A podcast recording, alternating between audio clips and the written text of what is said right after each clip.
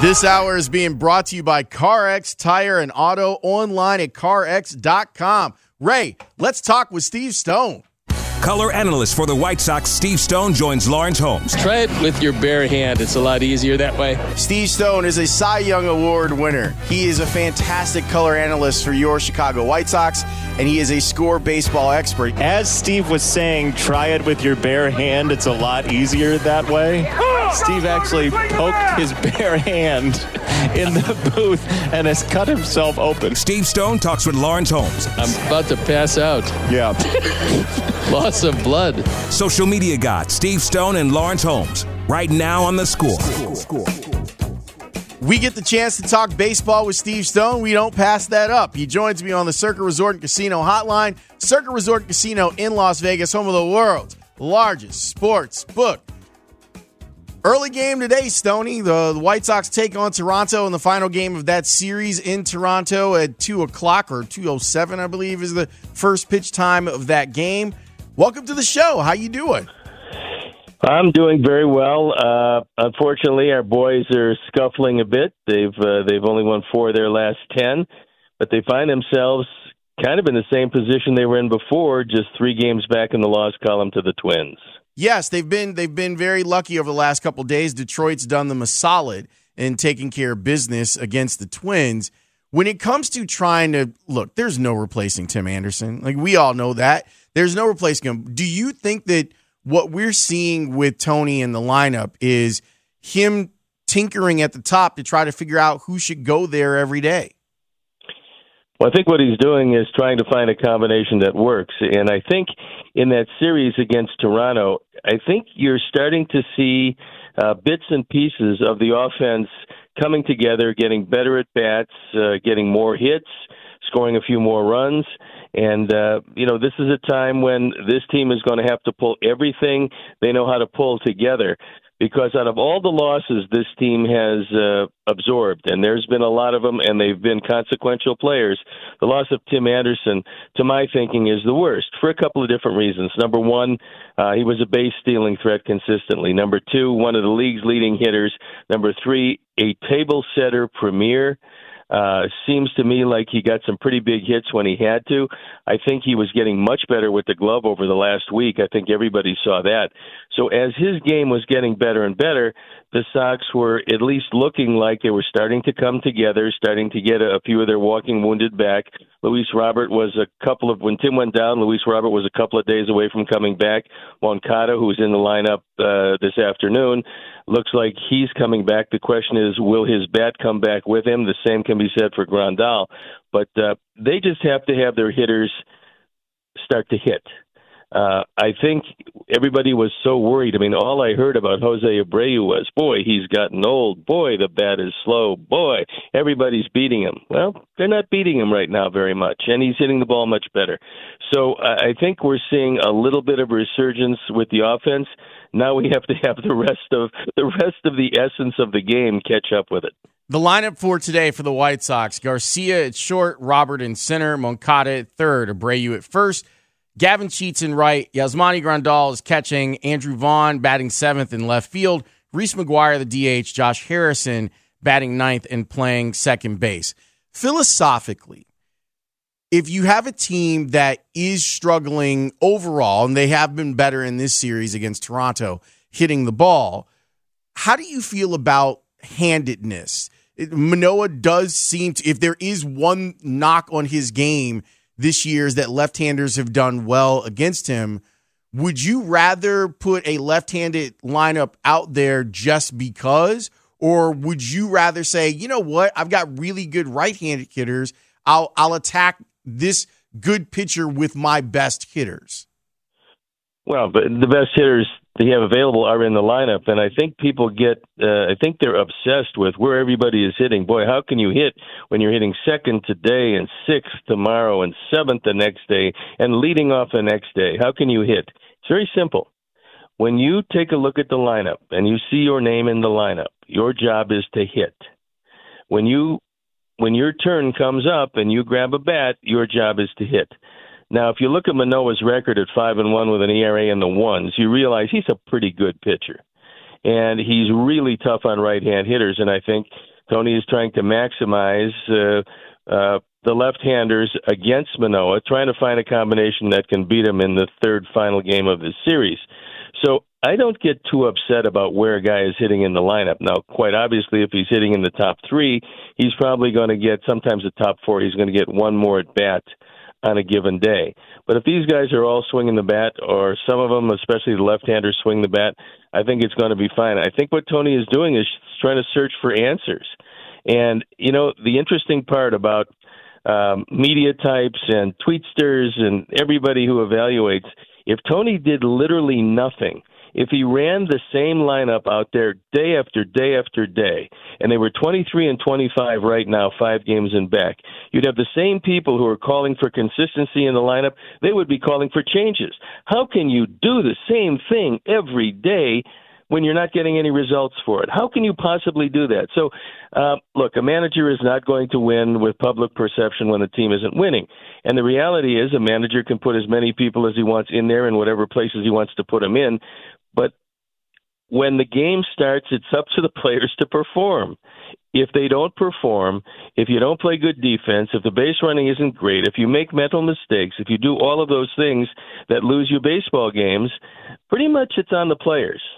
There's Stony, there's no doubt about that. My only counter to that is in this series alone, we've seen Andrew Vaughn not just be good, like getting hits, but having wonderful at bats.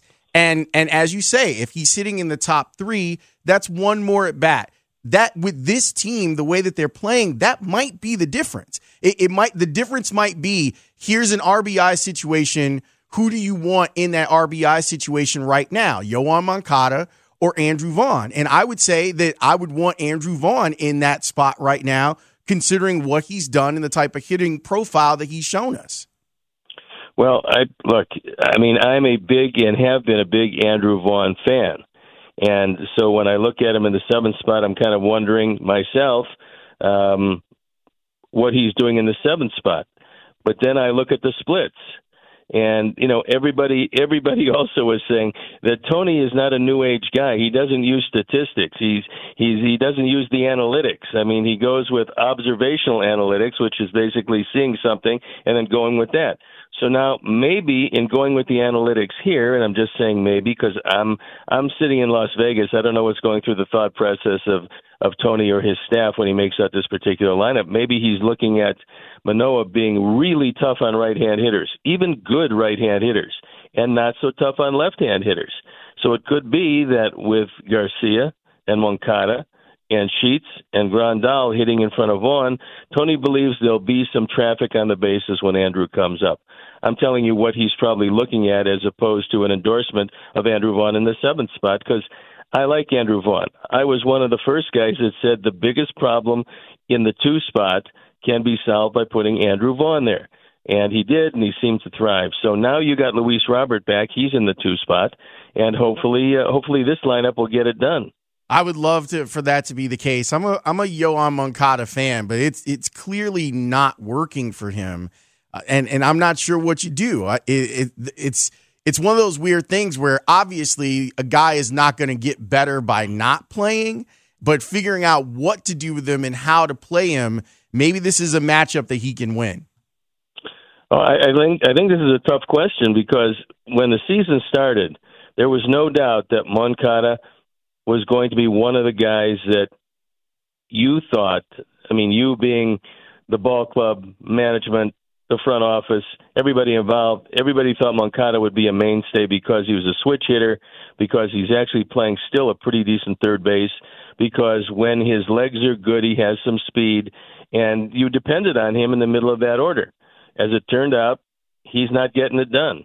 Grandal's not getting it done. And so with with two of your switch hitters and the importance of having a left-handed presence in a lineup that's very right-handed heavy most of the time, those guys become critical. And when those guys aren't doing it, by and large, the team isn't going to do it. And so that that's that's a couple of things that's happened. And you know, you go back again to the loss of Anderson. Out of the loss of everybody, the table setter. Uh, that's really damaging to the team. I want to go back to the last couple of starts and get your thoughts on it Lucas and Michael both struggle. And I, I felt like last night in watching it that, that Michael was having a hard time with where he was landing on the mound. And and I know that, that the mental part of pitching is a huge part of it. You discuss it with me every week, and I'm really appreciative of that. So how how badly can that set a pitcher off if they feel like they're not landing correctly on a mound?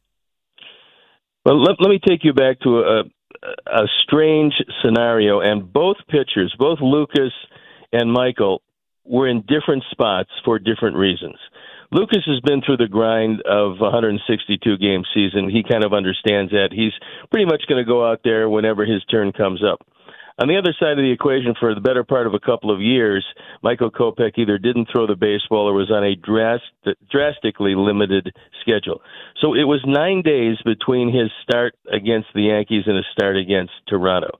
If nine days was ideal, everybody would be on a nine man pitching rotation. That's not the case. Nine days is not ideal. What happens is uh, you lose your rhythm. You lose that touch and feel that you really need to pitch you might lose your your landing area. I mean, you're just completely out of sync. Nine days is not good. However, to try to limit the innings that Michael Kopech is going to have this year, so that he is available and strong in let's say middle of August into October, you're going to have to cut back the innings somewhere. And if you run him out there, I mean, we saw how aggravated he got leaving after five innings when he thought he should have gone longer. So if he wants to go longer in games, they're giving him longer between starts. But look, I, I wasn't a fastballer when I really learned how to pitch, but I loved pitching on the fourth day. A four man pitching rotation, you get to pitch on the fourth day. And the reason is that touch and feel did not desert me on the fourth day. I felt really good about starting, taking a day off, working in the pen, taking a day off, and going back and starting again. So I never felt like I hadn't been on the mound before. And I think to a certain extent, that's what Michael was thinking about last night. And because of that, you know, Michael still's a very young pitcher. Even though he's 26 years old, he's young innings wise in the major leagues, starts wise in the major leagues, very young pitcher. And what he said was he wasn't living in the moment last night we've talked about it, Lawrence. When when you and I talk about the mental aspect of pitching, if something is wrong with the physical aspect, when you don't have rhythm or you don't have you don't have uh, anything in sync, sometimes it affects the mental processes. And what he said was. Instead of thinking pitch to pitch, he was thinking batter to batter. Hmm. And for a pitcher or a hitter, the only thing you have is the next pitch, or the the next pitch, either throwing it or hitting it. If you're thinking beyond that, if all of your concentration is not on that next pitch, and for a pitcher, where you're going to throw it, what pitch you're going to use, and sometimes it's automatic, like it was in New York. When he was throwing that gem against the Yankees, I guarantee you he was present pitch to pitch. He thought to himself, slider on the outside corner, boom, it was there. He thought of himself, fastball up and on the inner portion, boom, it was there. Those are the easy days. Those are the days when guys with great stuff just handle any offense. But the other days, like last night are days when a pitcher has to try to think his way through a problem. And if you're not thinking your way through pitch to pitch, if that doesn't become your whole world, then you got a problem. And Michael Kopech had a problem. And and have you ever had a mound that you just didn't like, like you didn't like where you landed or the way that, that it was constructed? Well, certainly you do, but that's when you have to start to carve out your own spot because you know the mound can only be ten inches high. It can only have a certain amount of slope but you have to make sure that you're used to it. And the one thing you have to bear in mind, and this will remain a constant, a pitcher is the only player that warms up in an area where he doesn't do his job. If you're a third baseman, you take ground balls at third. Shortstop, same thing. Outfielder, you take fly balls in left field. Left field doesn't change. It's not a different left field when you go to play during the game. It's the same left field. But a pitcher warms up on the bullpen mound, which some teams, and I know this is shocking, some teams try to make it a little bit different than the game mound, especially when eh, you're on the road, and you might make it a little bit different. Now, I know they're trying their best to make it exactly like the mound in the game, but just sometimes, and it's usually the visiting mound that's a bit different. But the reality is you are warming up in a place where you're not going to do your job. Then you go out to do your job, and quickly you have to adjust to a different mound that means that many of these pitchers, and how often have you heard, if we don't get them early, we're not going to get them? You've heard that a lot with good pitchers. The reason is that he's kind of adjusting to number one, the rhythm of going out there and, and extending himself uh, as far as the adrenaline is concerned in that first couple of innings, but also he's making adjustment to a mound that's different than the one he warmed up on. With Lucas, I'm I'm I'm torn because there were moments in his start where he was dominant, where he was striking people out, and then mm-hmm. there were moments when he was he was getting touched by a very potent lineup that Toronto has. What'd you see in that start? Well, I think that uh, if you look at before the game, and they did uh, uh, when when Gordon and uh, and Jason were going through uh, the lineups, and they showed what hitters were hitting against changeups. I think you saw that Kirk was hitting pretty well against changeups, and I think that's what Lucas threw him, especially the first time. I didn't see the uh, the pitch by pitch in the second time at bat. There's certain guys that hit changeups very well, and I think with Lucas at this point uh, Lucas has to make sure that he's able to establish that slider or maybe a curveball. I know that's going to be that's going to be his fourth pitch, but he can if he can establish his slider, then kind of pull back on the frequency of the straight change, use it more as a surprise than a staple. I, I think he's going to be uh, maybe in better shape because there are certain hitters or certain teams and we've seen it once with Boston. They did this to Lucas. They actually gave up the fastball to sit on the off speed stuff. I think to a certain extent the Toronto hitters were doing the same thing, where some of them gave up the fastball to look for the off speed stuff because you saw a couple of pretty good hitters looking at third pitch fastballs, taking a lot of the fastballs and trying to hit whatever he threw off speed.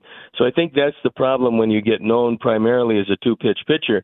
You can guess 50% of the time and get the pitch you want. However, uh, as we know, hitters hate to give up the fastball, but some teams have more plate discipline than others. Have you ever thrown away a pitch in a start? Because when I was watching Kopech last night, I'm like, he doesn't have feel for his curveball, and I was like, stop throwing it because it, all it's going to end up doing is put you behind in the count. So how do you go about deciding?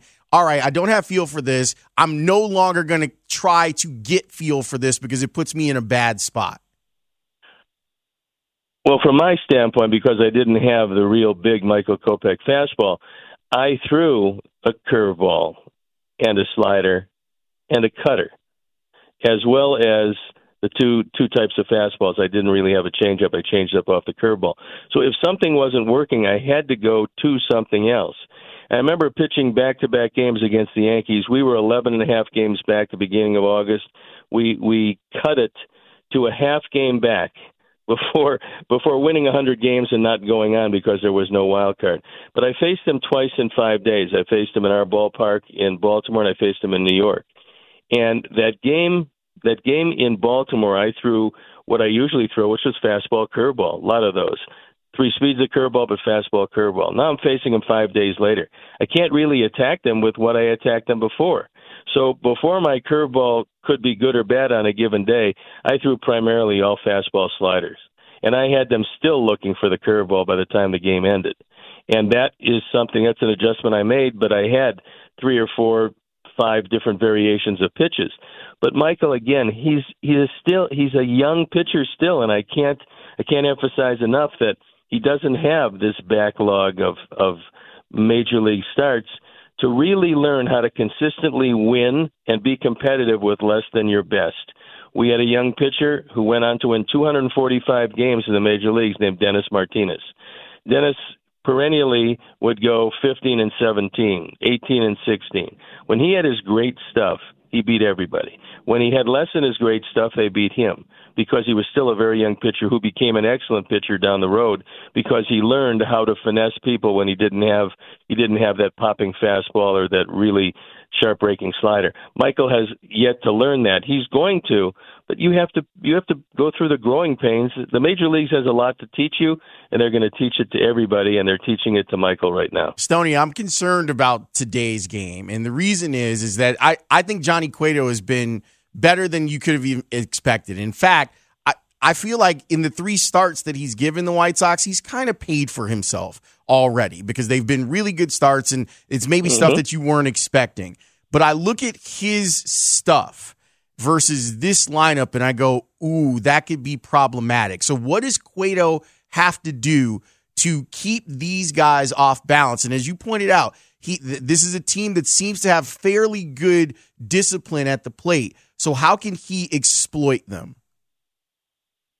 Well, he's going to have to do what what Cueto does, and that's uh, disrupt their timing with his motion.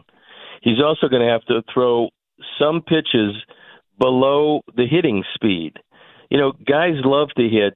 Uh, in, in in this day and age, guys are geared up for any five, anywhere from 94 to 97 miles an hour. Johnny's going to throw consistently below that, and he might have to change up off his fastball. I think a lot of pitchers, and Johnny is not one of them because he's a pretty smart pitcher, been around as long as he has, but he realizes that he can't throw the same pitch in the same spot, the same velocity to the same hitter, because eventually, with his fastball, they're going to pick it up.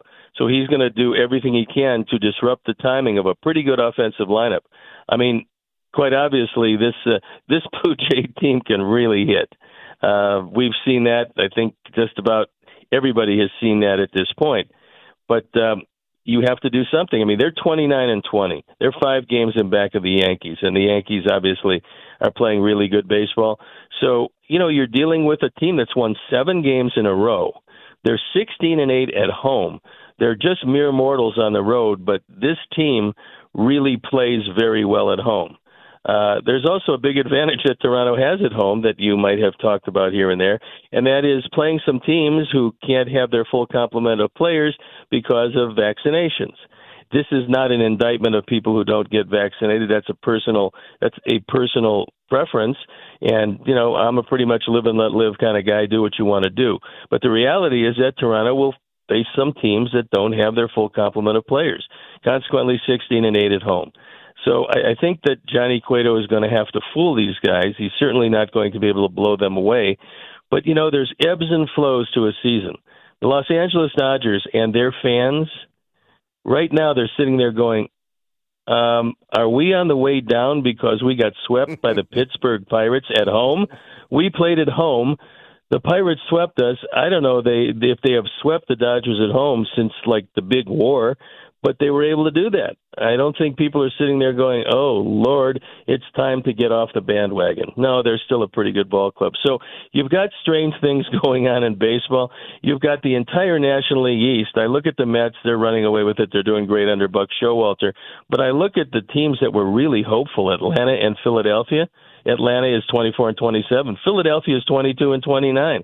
They're 10 and a half and 12 and a half games back, respectively. I mean, that division at this point looks like it's in a shambles, and there's probably teams chasing the Mets wondering, number one, how are we going to get back there, and number two, why in the world is this happening to us? The Angels have lost six games in a row. It's a problem for them because they're chasing a Houston team that's awfully good. So no team is without their challenges except the elite teams in every one of their divisions. And I take a look at Minnesota after they get done with Detroit, which by the way, they've lost three or four to the Tigers. Three or four.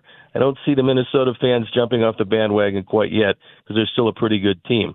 However, they have nine games after they get done with the Tigers today, nine games against really good baseball teams. I'm not sure they're going to fare all that well in those nine games, and that will be the chance for the Sox. However, as we know, this is one of the toughest stretches of the season. You got Toronto, you got Tampa Bay, you got the Dodgers. Those are nine really tough games and Minnesota will match them as soon as they get done with the team they haven't beaten, which is the Tigers. When do you rejoin the club? I am coming back for the Dodgers series. I am really anxious to see what a lot of people feel is, if not the best team in baseball, one of the best teams in baseball, with a lineup that's just unbelievable, with MVPs just about everywhere you look a team at this point, even with their three game losing streak, they're 33 and 17. They're playing 660 baseball. That's pretty good.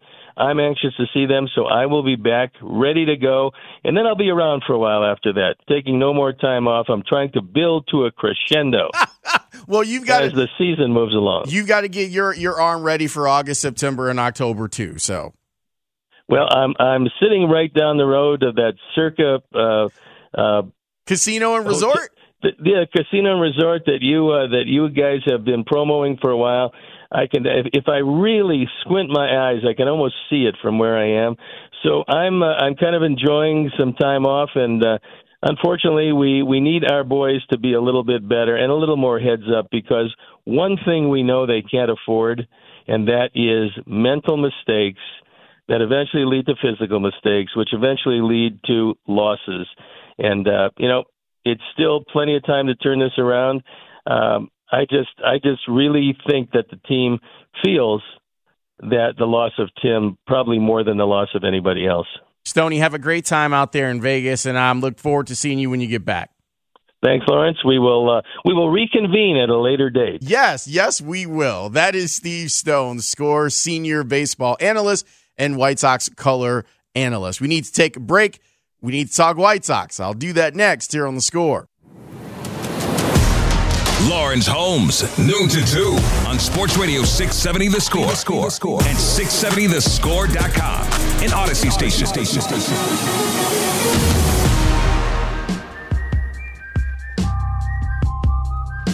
Great chat with Steve Stone as per usual. I always enjoy it. I always feel like I learned something. I, I love talking with him about pitching. One of these days, we'll just do like when things aren't dire with the White Sox. Maybe we'll just do a whole episode with Stony where we're just talking about like the art of pitching. I, I really enjoy what he had to say about Kopech and all the stuff that he still has to learn to be a great pitcher. Would you, as a White Sox fan, like some good news? I'll take that as a yes. Here's some good news for you the Minnesota Twins have gone 22 innings without a run. Now, look, I understand that we got problems in our own house right now, but the good news is that they had an opportunity to have this lead extend out to seven games, and they haven't been able to do that because they haven't scored a run in 22 innings. And I am here for all the struggles that the weird ass twins can get. Weird ass Minnesota Twins. Yes. And shout out to the Detroit Tigers that are out here doing work. That lineup that the White Sox have today is um is interesting. Leury hitting leadoff, batting 183. Robert in center, then Moncada batting third. You can't even like if I told you to guess what Yoan Moncada's batting average was, it would still be too high of a guess. Yoan Moncada's hitting 131 and batting third. So your one hitter and your your three hitter are both hitting in the ones. Now, this is clearly an opportunity for Tony to, to put some left-handed sticks at the top of the lineup against one of the better pitchers in the game because the splits are better. Jose Abreu will bat fourth. Gavin Sheets will bat fifth. Yaz will bat sixth. Andrew Vaughn will bat seventh. And I don't care what the matchups say. He's he's your best hitter. He should be up in the lineup as far as I'm concerned, but whatevs. Reese McGuire will DH and Josh Harrison will bat second. Even with the weird ass Minnesota Twins not scoring runs in the last 22 innings, they are still leading the division. Joe Ostrowski is curious on why they are still not picked to win the division and why the White Sox in a lot of places still are the favorite. I will discuss that with him, and we will discuss more than that next here on the score. Lawrence Holmes, noon to 2 on Sports Radio 670 The Score and 670thescore.com. An Audacy station. Joe Ostrowski, host of BetQL Daily. When early odds is on the air on Saturdays, there are a lot of people that tune out. They don't want to hear sports betting. But when you really break it down, it's just sports talk. The best gambling analyst in the country. Wanna bet? Jordan with the mic. Huh. Wanna gamble? When I reach out to people that have models or some odds makers, what maybe once upon a time it was three points for home field, right now, and most people aren't aware of this, it's one and a half to two points. Joe Ostrowski on the Lawrence Holmes Show. Right damn now. We love when Joe Ostrowski visits the show because that means we're going to get smarter about what to do with our sports betting dollars. Joe segment is brought to you by PointsBet, and he joins me on the Circa Resort and Casino hotline. Circa Resort and Casino in Las Vegas, some of the world's largest sports book. What's up, Joe? Lawrence, people like to say this is the dead time in sports unless you're all in on your baseball team. Highly disagree. We've got the NBA Finals starting tonight. Stanley Cup Finals going on. We've got uh, one series that looks to be a complete shootout, which resumes tonight. I mean, we've got the College World Series starts tomorrow, which I've been getting into, uh, especially this season. The Women's College World Series is on. I placed an NHL draft bet yesterday for the first time in my life. Oh my God. you have completely been converted, and it's a really, really good thing. I was going to ask you about the the Women's College World Series. I didn't I didn't know if you could bet it, but you can. Let me double check because I found myself actually uh, watching some of it over the last uh, week or so. Over the weekend, I, I heard you talking about it. Yeah, I, ended I, up I had the Northwestern coach on that crazy series between Northwestern and Arizona State. It, it was it was wild, and now I mean they they got a tough task because that Oklahoma team. If if there's a line set Mm. for who's favored to win it, it should be Oklahoma because they're they're a problem for sure. But it's it's a fun game, and this this tournament, the the, the super regionals were really really entertaining, uh, and it, it, it's going to be a lot of fun for sure. And hopefully Northwestern can survive o- Oklahoma. But You know what? I, I'm able to get the kid. I have an easier chance. What I've realized, a small sample of uh, getting the kids to sit down and watch softball at the college level or baseball at the college level than baseball at the major league level. Yeah, that doesn't so surprise me. And, and with Yeah. softball in particular, I I think that the surface area, like the amount of space, like the diamond's smaller, the game is faster. I I personally think that it's a really really cool sport that more people should, if, especially right now. If your baseball team isn't getting it done for you, mm-hmm. that's that's a team that's a sport that you might want to jump in and have a little fun. And there's a little extra star power in the college women's college World Series. Tom Brady's niece plays for UCLA. She's one of the best players in the country. Her her name is Maya Brady. So I, I know that the the the BetQL gang was was talking about their indifference in, in watching Tom Brady play golf and watching Patrick Mahomes play golf. So did you bet that at all, Joe? Did that, that No, not no? It's, uh, you know what it is? It's something that people talk about because we have the uh, superstar athlete, NFL quarterbacks. People always love talking about them, and I guess it's kind of intriguing that they're they're doing another sport. And Josh Allen made some waves with his comment about vomiting before every game. It's something that's talked about beforehand, and the odds are kind of interesting to look at and how they get to those numbers. But I have no interest in watching those guys when they play at was a Pebble Beach, and they have all the uh, the actors and actresses play in, in The that golf Pro-Am. every year. Yeah, yeah. Like I have no interest, and they're playing slow. It's not their no. I'm good. We've got, like I just mentioned, we got enough going on. I, I don't need to add that to, to. It's just something I've talked about every year, but when it actually occurs, I never find myself uh, willing to watch it. There is a lot for us to talk about, but before we talk about all of those things, we have to talk about this. Wednesday, dude, is what if day, which is gonna be buff. Oh, sorry. It's gonna be buff because we're gonna be playing some rap all day. Ziggy, ziggy, ziggy, ziggy, zig, zig, zig, zig. Rap, buddy. It's gonna be stony, bro. Cool. You can watch pay-per-view, late night channels, be buff and stuff. But right now, check out the buff video, Young MC, man, just to get you in the mood for rap day, man. It's like massage you in with a Soledad, Trinidad dad coming down side underneath. The weasel, The weasel. We gotta talk about the weasel. the weasel. No, we don't.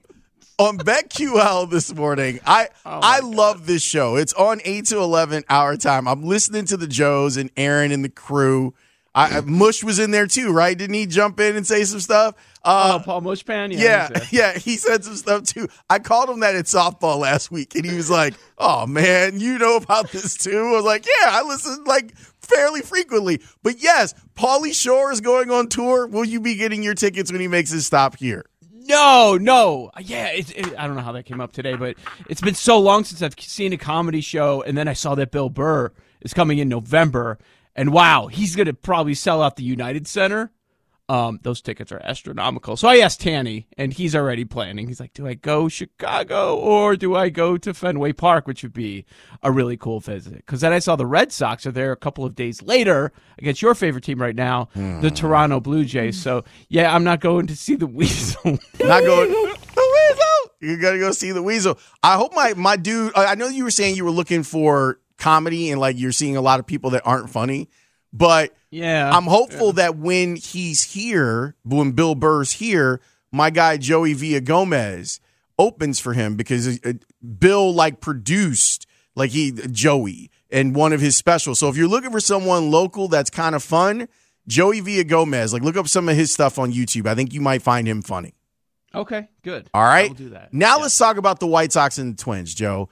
Hmm. As it stands right now, are the White Sox still favored to win the American League Central? And if so, what's the justification? Yes, they are. And the first things that I look at from a betting perspective okay, White Sox are the only team not leading their division, and they're the favorite. And it's not a one or two game gap. We're now at a five game gap. And by the way, it's also a five game gap with the Guardians. Okay. They are also right there at five games back. And it's the White Sox minus 110, uh, Minnesota plus 115, plus a thousand for the Guardians. I mean, maybe we should start talking about them as part of this conversation. There is a 79 run differential between the White Sox and Twins. 79. Um, minus 50 for the White Sox. I heard you bring this up, and I was thinking the exact same thing. They are one of the luckiest teams in baseball to have this record right now because what the expected record is is 19 and 29 but they're 23 and 25 Yep. due to the due to the negative 50 do you want to play a, a little buy or sell shout out around the horn? Sure. like eh, I'll, I'll throw a reason out there that i'm trying to come I, I don't think the white sox should still be favored right now. Let me make that clear in first week of june because of five game gap run differential a few of the things that i mentioned And But Tim I'm- Anderson being gone for three weeks. Absolutely. So I'm trying to come up with some reasons. You tell me if you're buying any of them. Okay. Uh, we are 29.6% of the way through the season. White Sox massive favorites to start the year. They were minus 200, which implies before the year started they had a 67% chance of winning the division. Uh, the win total was 91.5 for the Sox. It was 81.5 for Minnesota. So don't overreact. We haven't even played a third of the season. There was a 10 game gap between these two teams before the season started. Would you buy or sell that as a reason the Sox are still favored? Yes, that and and because yes, that the early part of the season, but I will say that when the White Sox say it to me, Joe, I get annoyed. I know you do. I, I get really annoyed when they're like, "Oh, there's so much season left." Yeah, mm-hmm. but you got players that are hurt. You've got players that that you thought were coming back maybe a little bit sooner. Then they have a setback in recovery, like Eloy's had. So, yes, it is a valid criticism of the criticism that there's still seventy percent of the season left to go. Offensively, 28th and on base, 28th in OPS, 28th in weighted on base, dead last in walk rate, positive regression. They're not going to be a bottom three offense when it comes to those categories at the end of the year, buying or selling. I'm selling this, and the reason that I'm selling it is that some of their players look like they, they are having players that are having great seasons. Like Tim Anderson, if he qualifies, can end up winning a batting title, for example. Andrew Vaughn looks like the real deal as far as offensive players go. Luckily, Jose Abreu has, has started to come around a little bit, but they have six of the worst hitters in baseball right now, and a bunch of them are in today's lineup. Mm-hmm. And and while it's easy to go, well, those guys will regress. Some of them don't have enough of a history that makes me feel comfortable that a regression is on the way. Second half schedule, extremely soft for the White Sox. Buying it. 16 with Detroit, 11 with Kansas City. Hold on. s- seven with Oakland, seven with Baltimore, and this division will will be decided on the Sox Twins game because they're still going to face off 16 times. So you don't have to make the Twins the favorite right now. Well, I, I said I was buying it, but then this team has struggled in their own division. I think mm-hmm. Baltimore's tougher than people give them credit. Like they're not good, but they're they're not an automatic win anymore. Okay. The Tigers are actually playing a little bit better. No, stop it. Well, they're beating the Twins. they got one really good pitcher. I'll tell you that. Yes, Yeah. just one. That's one, it. I said one. Skubal. Yeah. That's it. That's all they got right now. So I, I guess I'm I'll stay in the buy category, but I would just warn White Sox fans like you can look at the American League Central and say it's an easy schedule for the White Sox, but they've been below 500 against the American League Central.